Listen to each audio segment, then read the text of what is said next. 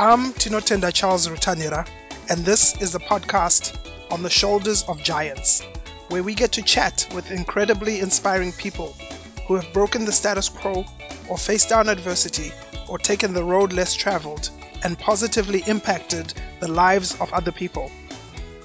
We get to hear their stories and gain knowledge and insights into how their professional and personal lives mix every day to create lessons and insights for others to follow.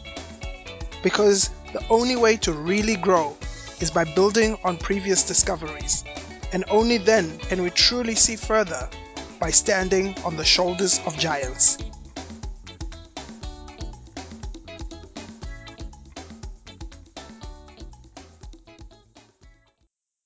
Statistics do not tell the story of migration. People do. Since its inception, this nation has been continually infused with the energy of newcomers. Yet, their migration to the shores of this greatest of countries and their subsequent assimilation has seldom been smooth. I often look at my own immigration story, which is a pretty cool story to tell, a combination of Agatha Christie thriller and Steven Spielberg sci-fi adventure. But the challenges we face today as immigrants are not new. Only our stories are. My guest today is Jean-Luc Dushime, an immigrant, a photographer, an artist, filmmaker, blogger, mentor, social activist, and personal friend. Jean-Luc, welcome, and thank you for taking the time to join us. Uh, thank you for having me, Tino. So, our lives first crossed paths about 11 years ago in 2005, riding the CCTA bus into work. I saw you and your brother yeah. and immediately recognized you as African immigrants like myself. I introduced myself, and basically, one thing led to another, and I now consider you guys family. I'm really thrilled to have you here, and I'm looking forward to your story inspiring my listeners in the same way that it has inspired me. I want to start with you giving us a brief introduction about who you are and how you became who you are today. Great. Um, so my name is uh, Jean-Luc Dushime, as you said, uh, said it earlier. Um, originally was born in Rwanda. It's a small country in the center or east center part of the African continent, roughly the same size as Vermont, uh, 23,000 square kilometers um, high altitude country with volcanoes in the north, so the temperature or the climate is very mild and temperate. It's a very beautiful place to be. And then um, had a normal childhood. My parents were working parents, both parents, my mom and dad, went to school where my dad worked. Um, he was in, he was a pirate, pirate, pirate in the military. So um, basically was a upper class middle uh, upper class upper middle class family. Um, and then when I was 13 years old, the war started in Rwanda. Actually, the war started when I was 10 years old, and then it dragged until 1994 when um, culminated into a genocide, and um, that forces us to flee because the country was unstable uh, we end up in the Democratic Republic of Congo, uh, and back then it was called Zaire, where we spent a um, few years before the Congolese War started, and then and start that started the journey, basically that ended in Vermont in 2004. So, I mean, to talk about how I end up to be who I am, I think it's um, a summary or just multiple things that have influenced me, my desire for to become a journalist. or my desire to uh, learn the skill to communicate what I've been through, and then also the violence or what I've been, I, I was exposed to in terms of like violence and war um, made me compassionate, and then also allowed uh, gave me the opportunity to explore my spiritual side. So, and all of that has accumulated um, into make me who I am. But I would say that I'm I'm I'm in a journey, so I keep I'm growing, and then my objectives and my goal and my passion are evolving as well. So I'm I'm a photographer and storyteller, and I deeply enjoy working with the youth, uh, mentoring, uh, which I've been in for years in Vermont. and now um, I am just on the path of figuring out how to blend all these skills and then make them useful and then have an impact on the community I'm living in now and also maybe back home at some point on the African continent. That's pretty cool.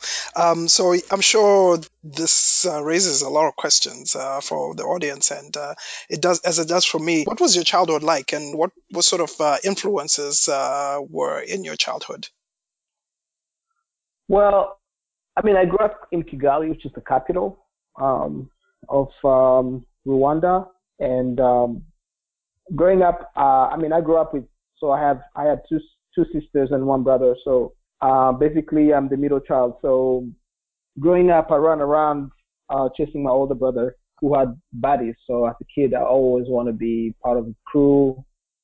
Um, so I was the kid uh, trying to fit in my brother, but I, I was kind of like uh, a daredevil. So I was not scared of breaking a bone or trying new experiences. I think in a young age, I was already a curious uh, kid uh, curious mind. I had a really curious mind.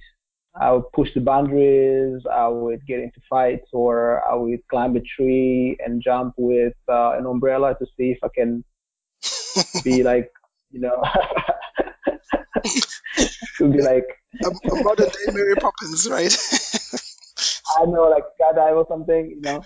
Um, so basically, um, I was one of those kids, high energy, troublesome, but in a good way. You know, I feel like I have that has carried me in my adulthood. You know, because I never settled for less. I'm always pushing. Um, so. I mean, it was great. Um, so, have, so my dad was. Do you feel like? Um, do you feel like your, you know, that sort of spirit uh, being a daredevil, of challenging the status quo, and you know, always wanting to push the boundaries. Um, how has that been part of uh, developing who you have become today? You know, I feel like, uh, I mean, looking back, I, I realized I was not going to settle to be conventional. You know, I was not, I, I wanted to go to art school since I was a kid. Um, I grew up drawing. I would draw helicopters. Uh, I draw from my memory. Um, I used to draw on the frame of my bed and I would draw on the wall in my bedroom and my mom didn't like it at all. So when it came time to choose what to do in secondary school, which is like six years, when you finish your sixth year, like years at primary school, um, you go to to secondary school, but usually you go up uh, like in boarding school. I want to go to art school, which we had one art school in the north part of the country, but my mom didn't want me to because she thought being an artist was just making those letters for their little shops in the neighborhood that I would never make a living or maybe was shameful for her family coming from like upper middle class family for me to do that kind of job. So she st- she sent me to study agriculture instead, uh, which I didn't really like at all. I didn't see myself as city boy to become a farmer uh, or someone who helps farmer uh, take care of the land and, and harvest, which is something I feel like now I'm older, I I, I really, I'm interested in. But back then I was like, nah, no way, I'm gonna become a the guy who wear gumboots and uh, walk around all day and night in the rain, talk to farmers. So I think my desire to become an artist and my desire to explore kind of like helped me go through tough times, things I went through, and then also as an adult, I refused to just settle for a conventional career, get a job and work nine to five but I knew it was going to be hard, hard. But at the same time, I knew there was no other way for me to be happy and feel fulfilled unless I really follow my heart. Wow. Yeah, that's that's very insightful, um, and I can sort of see how that trajectory has uh, taken you to be who you are now. Um, so in about 1990, 91, uh, the the war started in Rwanda and then culminated in the genocide in '94. Um, what do you remember about the war and uh, the, the, beginning parts of the war prior to the genocide? Um, in a way, I mean, looking back at it, I think I was uh, sheltered. I was not very much aware of the political situation of the country. I mean, I was 10 years old, so basically I was transitioning from like primary school, going to secondary school, which was like an, a, time for like I was a teenager basically, and and I was mostly preoccupied by music and cinema than I was preoccupied by politics. You know, um, so when the war started, definitely that changed the, the, the dynamics. I mean, the city, um, I mean, they, they were more like military presence, but also that's uh, when I was basically finishing elementary school. So I didn't see much, but I, I, I, I, um, it got worse progressively. You know, from 90s between 90, 1990 to 1992, 1993 was started getting worse because then I was element, I was back in boarding school. So every time I come home for vacation, the city will be like tense. You know, the situation in the city would be like was not great to a point where my mom had to basically block all the windows of the house because people were throwing grenades in people's homes and stuff at night. So basically, we like living in the bunker, and that was not a great experience as um, as a young boy. And uh, so then the geno- genocide started. Um, where were you, and uh, how did that unfold in your life? I, I wasn't in boarding school, so my school started a little bit late than everybody else. Um, so we were supposed to catch up, and that was the last semester before we basically start like catching up with everybody else, so we can start like um, uh, on the same time. So we were supposed to go home on Friday, and the the pres- the former president were, plane was shot on Wednesday. So in the morning, we wake up the following day, and there was classical music on the radio, and and then suddenly all these messages where they're making announcements saying the president, the, the president plane was shot, so um, urge everybody to stay in, nobody moves. So basically, we we're stuck at school for two months, no parents. Like, I mean, I was like, I was 13 years old. So imagine like 13 years old, 14 years old, maybe even younger, 12 years old, all of them stuck, more like 500 students, all stuck in this school, no parents, no real information. So it just rumors and and and and and then also, I mean, it, all these issues. I mean, you think about it, like depending what side you were on, what side you were like standing on, probably was most traumatic. And then also, I mean, as a young person, I don't think any of us were aware of some of us, most of us were not aware of what's going on. So it was a very scary experience. Um, fortunately, in my, in my, what I'm aware of, I think until I left the school, none of, uh, none of my student, my classmates were, um, uh, were killed. So. I'm assuming at some point you were let out of school. Uh, yeah, my my mom sent a message at the school that she was able to get out of uh, the capital, um, that she was uh, she was back to the to where she grew up, uh, in the south. So I catch, I did catch a ride with a truck that was heading to where she was. That's really what I saw the the the, the, scale of the killings because then I was sitting in the pickup truck for over 200 miles and then seeing like checkpoints and like I mean you could see uh, corpses on the side of the road and stuff, you know. But when you're 13 years old, it's something that doesn't really leave you uh, and it stays with you forever, especially the smell. Right, right. Yeah, uh, and at some point I want to sort of touch on that, but um, eh, eh, you guys left Rwanda and uh, ended up in uh, DRC, Democratic Republic of Congo, in a refugee camp. What was it like there? You know, was it freedom or was it more of out of the frying pan into the fire, uh, as they say? Uh, I mean, for us it was different because my mom. We used to go to DRC before the war, so we had friends there. Um, so friends did take us in, uh, so we stay with them for over a year. While a lot of people were sleeping on the side of the road, and people start moving to the camps. So we, uh, when we got to Bukavu, which was the city, we really didn't live into a refugee camp per se, except my mom, who was working. She was teaching in a refugee camp so sometimes I go stay with her, and it was rough. I mean, um, you have to wait for the food, and you have to line up like everybody else and get water and stuff like that, uh, and it was not safe. But I mean, life life for us, I mean, continued because um, we had my mom had friends that uh, took care of us, but a lot of people a lot of people died from um, cholera and uh, and just other diseases like malaria because they didn't have uh, hospitals or, or people to help them. You guys had walked for several weeks to get to to safety. Right? Um, I mean, uh, back then, uh, back from Rwanda to Bukavu, we didn't really work walk because we had uh, we had friends that had cars, so gave us a ride. Um, but uh, we started walking when the Congolese War started. That's when things got crazy. As a child, you know, um, given all this uh, chaos that's happening around you, you know, and uh, the loss of relationships, possessions, freedoms, etc. You know, how do you process all of that? And um, and do you live sort of acknowledging during that time? Were you acknowledging the circumstances around you, or were you just sort of living day by day, trying to survive?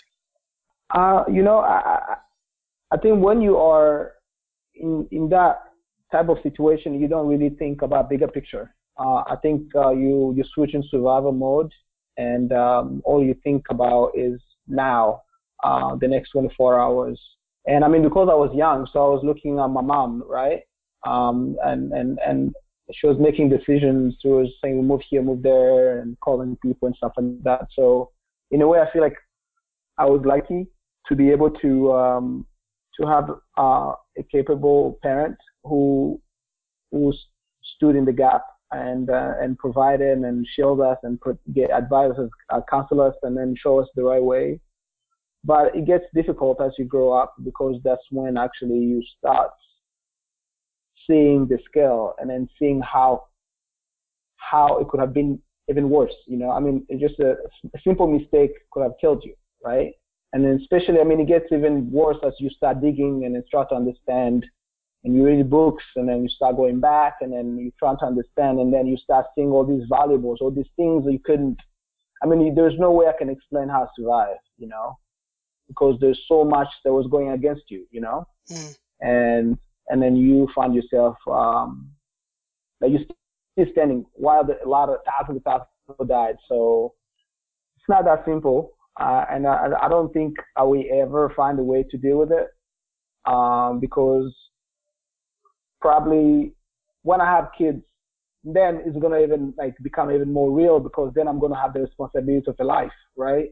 And then then I'm gonna start like trying to figure out if I had a baby in that situation, what I could have done. So I feel like it doesn't end, you know, it's just this journey of, you know, of me stepping on other people's shoes. Probably I'm gonna step in my mother's shoes and then trying to figure out what she had to do to be able to get out of there, you know. So Right. Never ends.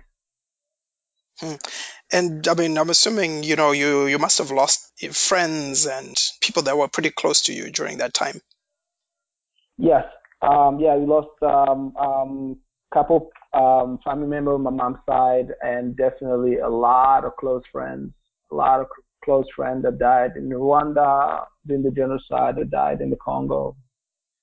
A lot of them. I mean, eh, I think with the distance, you know, you kind of learn how to forget, uh, but at the same time, that disconnect it's it's, it's uh, it changes you because you learn to to shut down some part of your brain or shut down some part of your emotions, so you don't miss people, you know. And it becomes difficult to operate in a world where people expect you to be normal, you know, to cry or to to say I miss you or something. But it's really hard you know, I mean, it's a word I use. I miss someone, but the truth is, it's like, you know, I can get, I can move on with life without missing anyone because that's how I, I, I survive. Right, right. So, you know, one of the people that you lost was your dad. And so when presented with these conditions, you know, of adversity, loss, grief, depression, you know, you hear a lot, um, maybe from the military guys who have been in Afghan and, and uh, Iraq about post-traumatic stress and all of that stuff. Do you think um, the fact that you were young has enabled you to process this uh, or you know and what do you think determines or determined your recovery at such a young age do you think if you were older uh, you might have been uh, in a worse position than you are i mean i feel like I mean, my dad passed away when I was young, so that was before before the before the war. And I don't think that you really miss someone that passed away when we are young until you're old. And I feel like now, now is the time actually I'm start like touching those emotions. And in terms of the war, it's, it's, I mean, some people find a way to cope with it by shutting, shutting off and then moving on, jumping, throw themselves into life, making life, getting married, have kids, getting a career. But for me, I chose to look back because I figured there's no way I'm going to move on with this weight unless I actually look back and then trying to make sense of what happened. Uh, and that was my way of dealing with it. Um, but it's, uh, it's a very risky way because I don't know what I'm getting into and I don't know how far I can push it. You know, how far I can walk those same path I walked when I was a kid. And, um, and and my capacity to control my own emotions. You know, I mean, they're strong emotions. Like fe- like fear is one of the most paralyzing emotion. You know, that someone one can experience, and then something that really can like damage you forever. And the guilt of like survival guilt, and just keep thinking about why you survived, and then why not someone else. And that's something that's hard to deal with. Uh, and of course, PTSD um, in terms of like war, weapons, guns, and violence. Um, when you're around people that celebrate weapons, so that's something that you should have. So, it, it, I mean, it's, it's, so much to deal with, but uh, at the same time, it's I see the positive side of it. I mean, there's like so many, so much negativity around this, but also there's the positive side of it because it has taught me to appreciate life. You know, like I say, that the dead um, have taught me how to live uh, it's a reminder that uh, the fact that I'm alive, uh, I have the responsibility to cherish the life I have and then really live it fully. Um, right. Because I could be the one who died, you know, but that also comes with a lot of responsibility that can crush your soul. So it's a kind of like a dance, you know, it's a dance. It's a dance. I use it when I'm discouraged and I feel down. I, rem- I remind myself and then I'm I'm back up, you know, and then I'm I keep fighting. So right, never ends. I'm going to fast forward a little bit, uh, and then maybe we can backtrack. I know a couple of years ago you then decided to go back to Rwanda after you've been had you've been in the U.S. and uh, it was now peaceful in Rwanda. Um, how was that going back for the first time and uh, literally facing your your demons? You know, I mean, I figured there was no way I was going to move forward as an adult uh, unless I really go back to where everything started. And I think that's something a lot of people don't do. Um, usually, the natural thing to do is to run away as much as possible and as far as, as possible. Uh, but for me, I think I, I realized it's like I have lived the war through uh, the adults that were surrounding me eyes you know, and perspectives. And I figured that there's no way I'm going to be able to move forward and have an objective view or in my country on my path unless I really start creating like informed like decisions, informed opinions. So I decided to go back because what happened is in terms of trauma, I feel like for me, when a family or a group of people experience some traumatic event, they are bound forever. So they share, they communicate the fears, they, they, they feed off each other, you know, the courage, the fears, the ignorance, and all this stuff, right? So I figure for me, there's no way I'm going to move forward unless I break the circle. So that's why I decided to go back. But it took me a lot of years because I, I realized it's like when you, the, the, the part of the identity, the, the part of the identity that's most attacked is the ones that becomes the, the, the, the most uh, dominant. So for me, being attacked as a refugee, as um, as a Hutu, whatever was, became such a big part of my life. I felt like I, I couldn't like, go back. But it took me to take a trip to India, then to realize I was being around and being a refugee, being Hutu, being whatever it was, was the last thing on the list. I was an American. I was a black. I was a photographer. I was an adventurous. I was this dude that was just trying to explore the world and meet people right? And suddenly I did, we discover all this part of my identity, the kind of like that was swallowed by all this this trauma. So when I came back, I was like, you know, I'm ready. So I hopped on the plane a couple weeks later, and then I was in Rwanda. You know, I mean, when I landed in Kigali, my heart almost stopped. You know, all these voices and all this stuff I absorbed as a kid came back, you know, all these fears came back. But um, I was reading this book called Surviving Survival, and this book was talking about how you need to override bad experiences with good ones. So I, I, I learned to be patient with myself and listen to myself. And um, and I spent three and a half weeks there. I got to see my grandmother. I went to church, the Catholic service, which I did growing up, just trying to revive good memories. Um, I walked, and the last day I walked in my old neighborhood and trying to find the house where I lived, and then retrace all my steps. As my mom and I went to the market saying hi to people. I was sweating like crazy. My brain was like on fire, right? But it was such a powerful experience because I um, for a long time I struggled to see myself as an adult, and then because I feel like I was stuck on that, like that, 13 years old, I feel like time has stopped when when the the the, the, the war started and the, the the genocide and all the stuff that happened afterwards.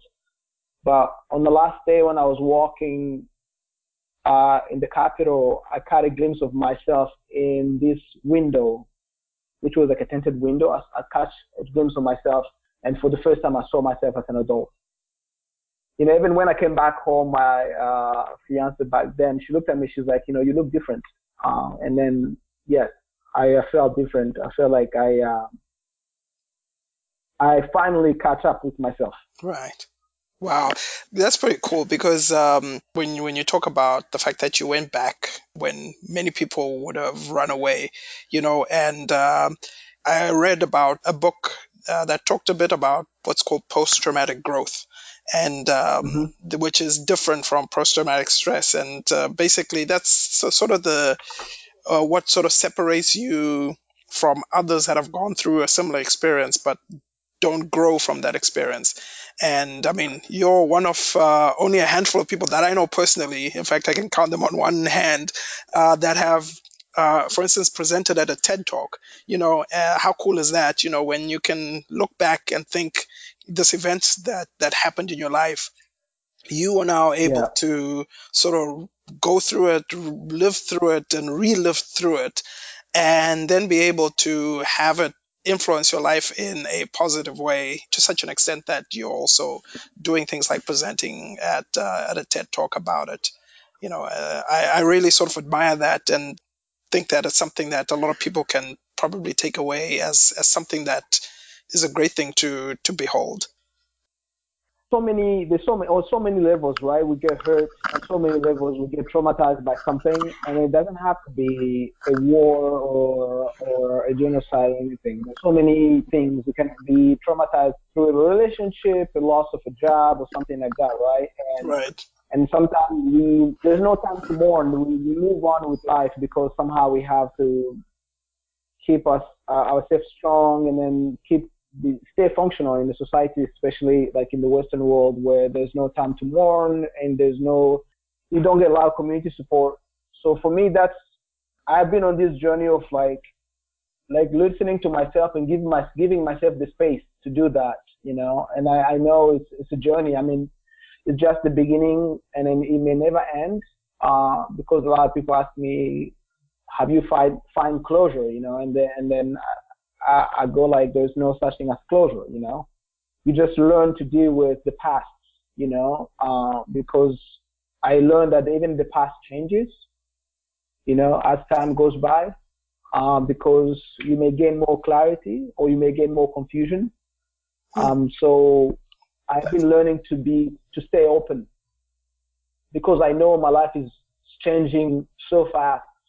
As I, I grow, I grow up as, as, as a man, as a father, as spiritually, and then also as I gain more knowledge. You know, my past is going to change positively or negatively. You know, but I, I, I have to be open to those changes, otherwise uh, I'm just going to get heartbroken again. Wow, that's a very powerful insight. Uh, I love the fact that uh, when you say, you know, the past changes, you know, depending on perspective and your influences and the way that you have you you view things and you've grown. So really cool stuff. Um, just kind of going back uh, when you guys uh, were in DRC and yeah, how how were you selected to come to the US? Um, so I mean, we had after walking through the jungle for six months, we ended up in the Democrat uh, in the Republic of Congo. It's called the, the French Congo. It's a small mm-hmm. Congo. Uh. So that's where we lived for seven years, and then there, my mom applied for asylum through the High Commission of Refugee. But it took a long, it took like four years. And then after four years, our case was accepted. But they said, okay, you guys are moving to America, but we didn't believe it. We're like, uh, sure, yeah, we, we definitely believe when when we sit on that plane. And then time came, we sat on the plane, and they locked the, do- the, the the the door. And then I was like, yes, it's happening, right? But it, it was like my mom's strength to really carry us because I mean, for for four years she had to go through so much, and then and she had to keep faith that things are gonna go through, even though despite things didn't seem that they were gonna go through, but they did you know. But I think one thing she did was to encourage us to keep getting an education. Even in Congo Brazzaville, we went back to high school, we went to the university. She was selling like little things on the market, trying to pay the rent and feed us. She's like, you know what, that's the best thing I can give you, just an education. And when we moved to the US, I feel like we were ready to continue our education. So we didn't really lose, we lost much a lot of time in the war, but at the same time, we were kind of ready to just jump in it, jump in it, and just continue with our education or move to the U.S. So, and that's something I'm really grateful for, uh, for my mom for um, stand, again standing the gap and uh, pushing us to just keep our head down and study. Yeah, uh, very powerful woman. Uh, I love her to bits. Uh, she's somebody that I know through you guys, and you know, just uh, from chatting with her and getting to know her, clearly you can tell the sort of uh, woman she is, and it's uh, it's sort of reflected in your life. Uh, what has been sort of like you've you've uh, tried to show the impact on the role of women through your work as a photographer and as an artist this is something I've been trying to work on for a while, and I feel like it changes as, like I say earlier, as I grow as an artist and as I grow as a person. Like my perspective on my past changes because I get more insight.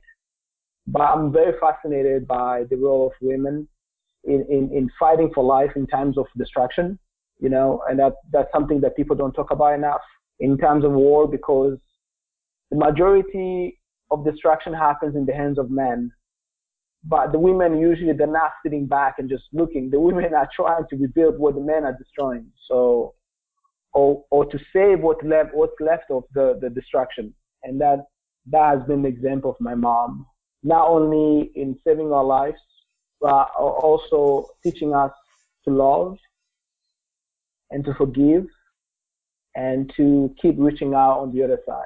You know, my mom never instigate hatred in our in our heart, and that's something um, I'm really really grateful for.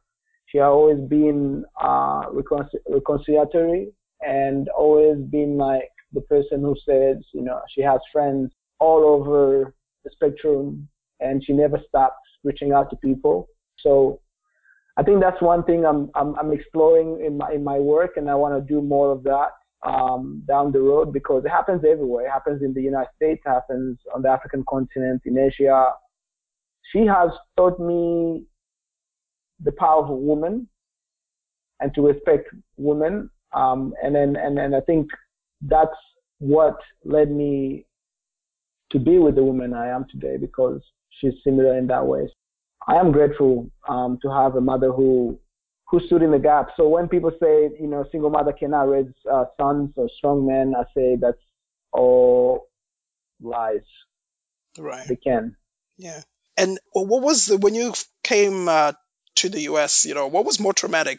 The relocation and the simulation, or you know what had happened previously? Because I know personally, for me, getting acclimatized into American culture and society it's it's incredibly different from the way my life was in in Zimbabwe, and yeah. um, as I'm sure yeah. your life was in Rwanda.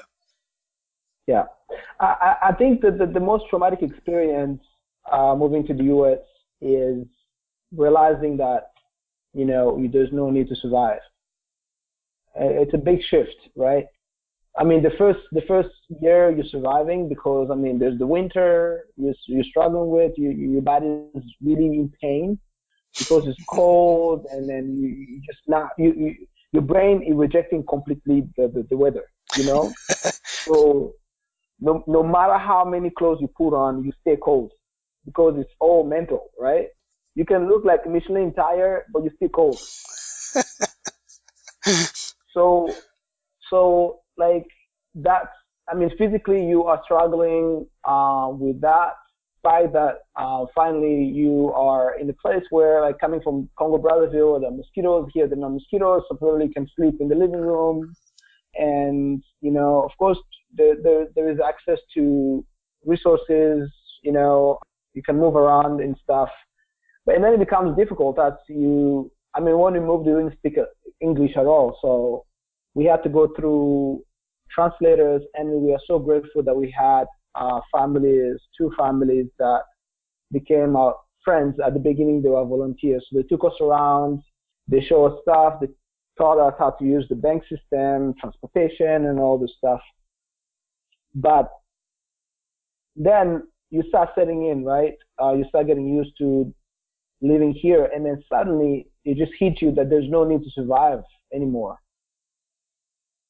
which means that there's no need to stick to each other as a family, you know, as you survive together, you know, and you need you de- you needed each other, uh, and suddenly you don't need to do that anymore, you know, and people start having dreams, and then people start having passions, and start having incomes, and and then the means to be able to be mobile and move around, and then start people start falling in love, and then suddenly people start drifting.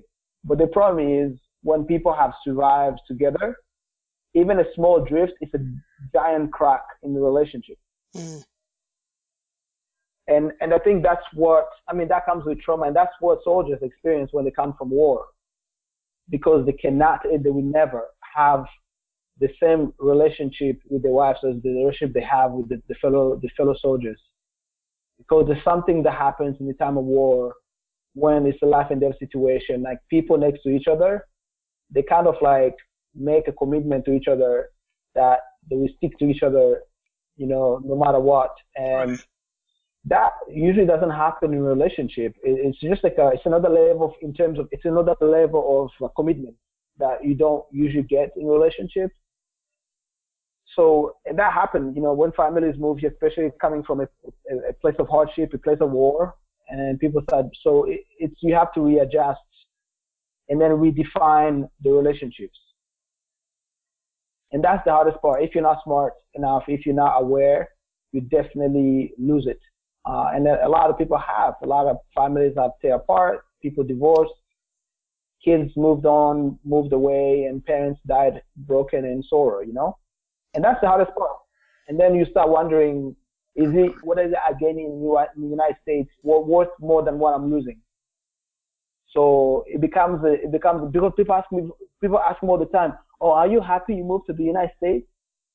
Are you happy you have access to all this stuff? You know, in comparison to what you lose, um, I don't think so.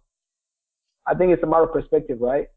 In comparison, I don't think so, but I am lucky that I am aware of this stuff, so I got to I get to work on it, and I get to be mindful and, and engage and be there. Otherwise, it's like so easy. I mean, I see my friends, I see people that I have worked with drifting, and now they are like ghosts, you know. So it's it's a very tricky thing, and that's the transition that's the hardest, and and people don't talk about it enough. And I think, I mean, I mean, I think that happens on so many levels. Something that you have to watch for.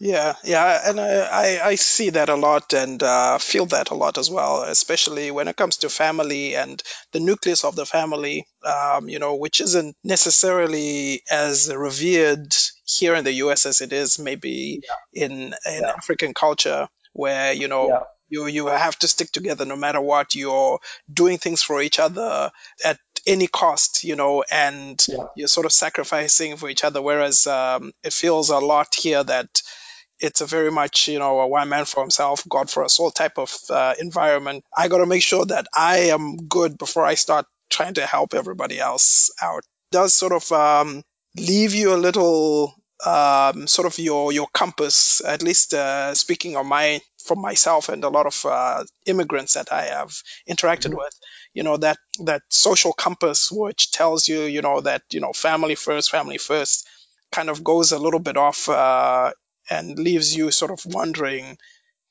that Yeah, loss. You know, it's it's pretty huge. it is huge. And then really, I think for people that are wired to live in the community, it's really hard to survive outside of it. And, and, and it's something that I think we don't talk about enough. And I've been asking myself, you know, there's nothing wrong with me to desire to be part, to be with my family, right? And I feel like there's so much pressure in, in the individualistic society to be, to be yourself and to sell for your, yourself, not to, to share, not to contribute, not to do anything, because that's how uh, like fi- finances are thought and then everything is thought, right? You you look after yourself, but on your on your flip side, you kind of people kind of shamed, call losers if they they want to be part of the community. So it's not it's not easy. It's not easy, especially for the youngsters. For the second generation, they really struggle with that because they go to school and the classmates and then everybody else trying to push them to or ask them questions. What does spend so much time with the family? So it's something that's not talked about enough. And uh, but it's a beautiful thing. I mean, there's nothing wrong be individualistic, but also be part of the community and just finding that balance. Right, right. Yeah, definitely to be part of the community, and uh, which is why I, I applaud a lot of these organizations that are trying to build these local communities, uh, especially for immigrants, because it is so such an important part of our culture, which which doesn't always exist here. Because sometimes I don't even know who my neighbors are, you know, or I don't really care who they are. And when I get home, I yeah, just want to get home, close the doors, and do my own thing. Uh, whereas it's definitely. very different. Yeah. Yeah, I want to wrap up here and uh, I'm going to yeah. ask you the question that I ask all my guests.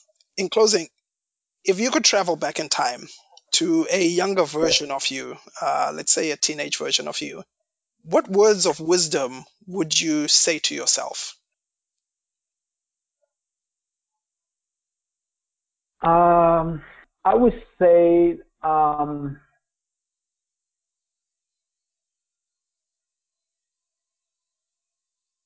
I would say not to give up on my passion.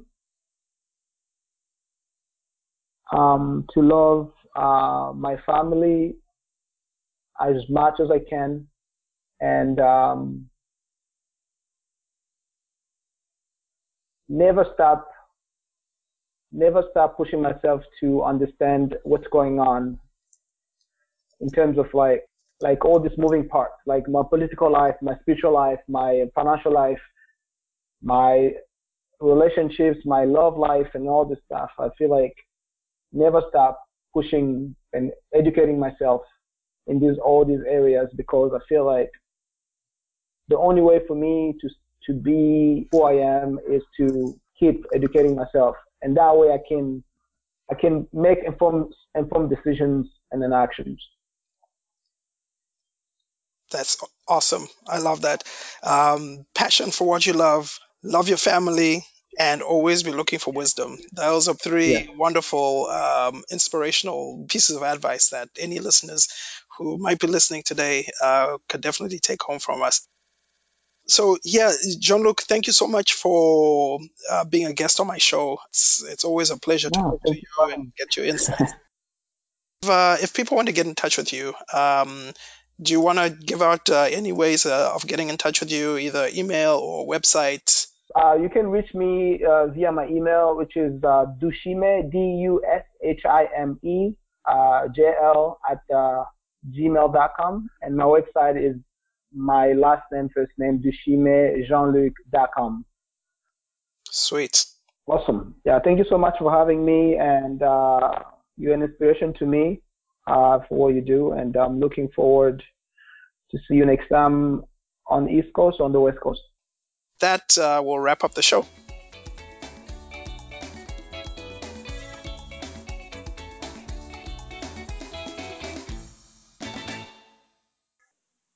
Next time on the podcast On the Shoulders of Giants, Ted Adler, entrepreneur and president of Union Street Media, joins me to talk about what it takes to start and run a business.